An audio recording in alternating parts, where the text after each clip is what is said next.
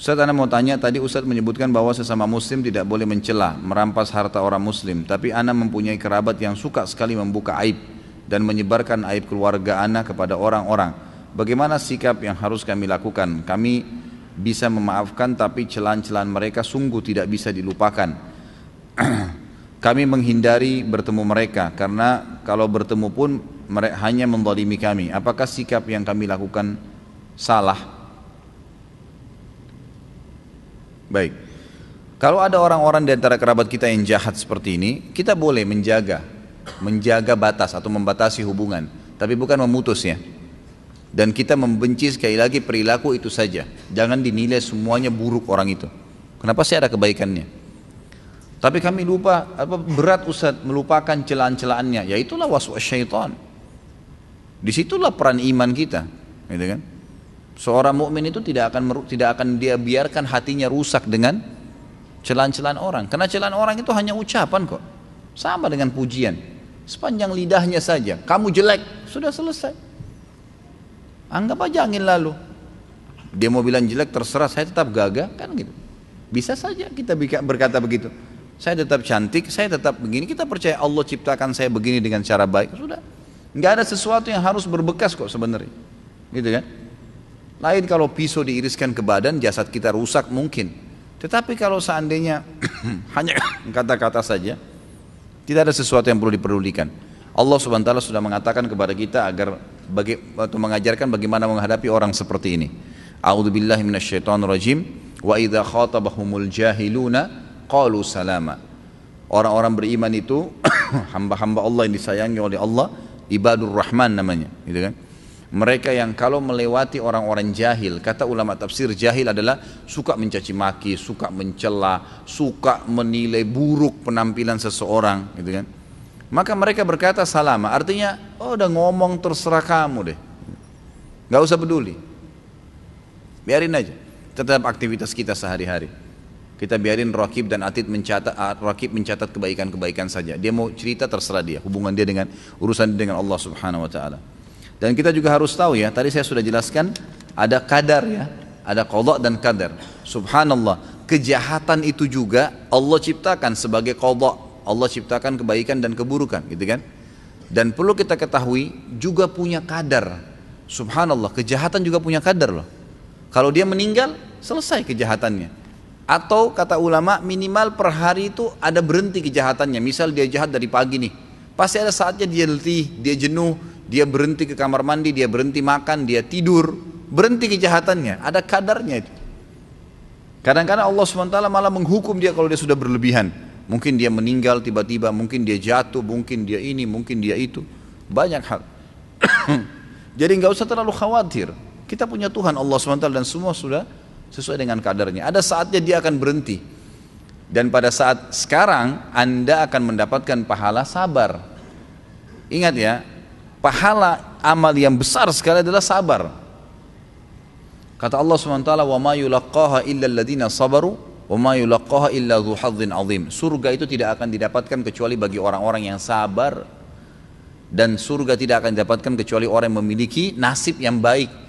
Allah mempertemukan antara nasib yang baik dan masuk surga dengan mudah adalah orang yang sabar dan sabar kapan dibutuhkan? Kalau cobaan sedang datang. Ya kan? Di situlah cobaan, di situ dibutuhkan, itu kita akan panen pahala sabar. Lagi ada masalah, kita hadapin dengan tenang, ya kita bersyukur kepada Allah Subhanahu wa taala, ikhtiar mencari jalan keluar seperti itu. Kemudian orang tua anak sudah cerai, tujuh anak mengikuti ibu dan satu anak mengikuti ayah. Tapi ibu anak juga termasuk saudara-saudara kandungnya tidak boleh bertemu dengan satu anak yang ikut ayah tersebut. Bahkan satu anak tersebut diajarkan bahwa ibu kandungnya adalah ibu tirinya. Apa yang harus kami lakukan sedangkan ibu anak sangat merindukan anak tersebut? Ya diingatkan ayahnya. Ini biasa saya bilang, ini tadi yang saya kasih contoh ya. Biasanya ego pribadi. Karena jengkel dengan mantan pasangan hidup, maka dia memutus hubungan antara orang tua dengan anak. Nggak boleh, dosa besar itu. Nggak boleh sama sekali, gitu kan. Maka diingatkan si ayah.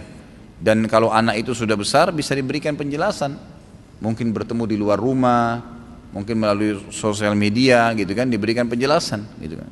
Yang jelas Jangan balas keburukan orang dengan keburukan kita. Jangan orang putus silaturahim kita juga putus silaturahim. Jangan orang gibah kita juga gibah. Dia dihukum kita juga dihukum. Ngapain? Tidak usah ikut-ikutan. Apakah ada hukum puasa rajab 10 hari? Sama sekali nggak ada. Semua hadis tentang puasa rajab lemah bahkan maudhu. Nggak ada puasa khusus. Rajab adalah bulan dari dari empat bulan yang dimuliakan. Rajab, Dhul Qa'dah, Dhul dan bulan Muharram. Allah sebutkan dalam surah At-Taubah ayat 36. Khusus masalah Rajab masuk dalam bulan-bulan yang dimuliakan, ya kan gitu. Kata Imam Qurtubi rahimahullah, Allah memuliakan keempat bulan ini artinya siapa pun yang beramal soleh di empat bulan ini akan dilipat gandakan pahalanya dan siapa pun yang berbuat dosa dilipat gandakan hukumannya. Tetapi amal solehnya adalah amal yang sudah diperintahkan. Misal sholat lima waktu sholat-sholat sunnah, puasa sunnah, zikir pagi sore, bakti dengan orang tua, menjenguk orang sakit, silaturahim keluarga, semuanya amal soleh yang sudah ada perintahnya di bulan Rajab dan bulan Zulkaadah, Zulhijjah dan bulan Muharram dilipat gandakan pahalanya dibandingkan bulan-bulan lain kecuali Ramadan. Itu yang dimaksud. Tapi kalau hadis yang puasa hari pertama Rajab diampuni dosanya, ada yang puasa sekian hari akan mendapatkan pahala para nabi-nabi dan beragam macam khurafat, semuanya hadis maudhu, hadis yang bohong. Yang itu sudah diangkat oleh para ulama tentang masalah ini. Bagaimana pendapat tentang amal baik bukan sebab masuk surga karena itu hak proaktif Allah ya. Ya memang benar, hadis Nabi SAW. Tidak ada seorang pun di antara kalian yang akan masuk surga dengan amalnya. Ya. Kata para sahabat anda juga ya Rasulullah, kata Nabi SAW, iya saya pun juga. Semuanya masuk dengan rahmat Allah SWT. Kalau ada yang bertanya lalu untuk apa orang beramal? Ya untuk meninggikan derajat di surga. Untuk fasilitas lebih baik sebagai bentuk kepatuhan kepada Allah diberikan pahala nanti pahalanya akan menjadikan derajat dia.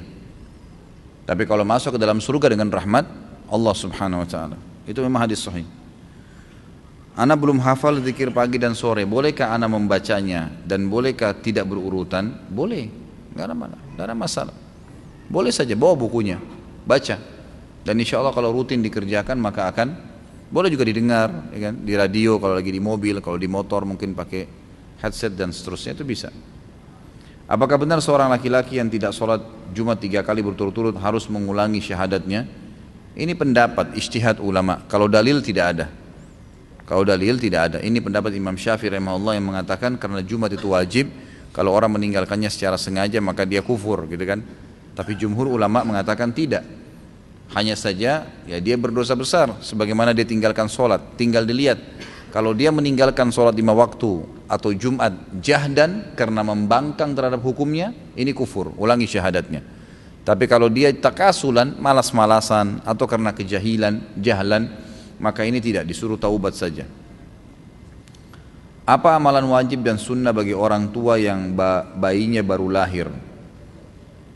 Tidak ada yang wajib, eh, kalau yang wajib sebenarnya eh, akikah, ya, akikah bayinya di hari ketujuh kemudian e, kalau anak laki-laki dua ekor kambing, kalau anak perempuan satu ekor kambing, kemudian mencukur rambutnya dan menimbang dengan timbangan perak atau emas lalu bersedekah dengan jumlahnya, itu yang sifatnya wajib. Kemudian yang termasuk wajib juga kalau tidak salah itu memberikan nama yang baik. Dan itu di hari ketujuh semua. Jadi tumpahkan darah menyembelih untuknya, kemudian memberikan nama yang baik. Sunnah mentahniknya.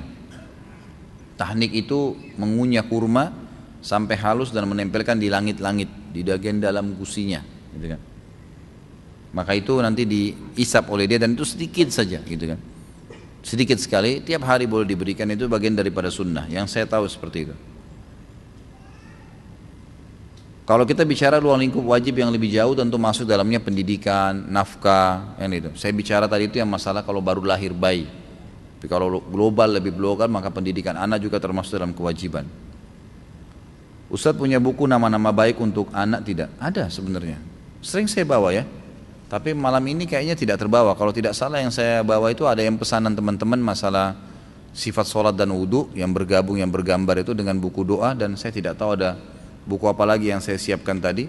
Tapi ada buku itu ada. Ada buku khusus nama-nama baik gitu kan. Nama-nama anak soleh kalau apa pilihan nama-nama untuk anak soleh. Terbitan pustaka Ibnu Umar. Kalau mau dicari sendiri silakan, kalau enggak mungkin Rabu depan insya Allah saya diingatkan, mudah-mudahan saya bisa bawakan. Apakah seorang anak yang orang tuanya bercerai dan ia tinggal dengan ibunya sedangkan ayahnya tidak peduli atau meninggalkannya disebut yatim atau mustahik? enggak disebutkan yatim.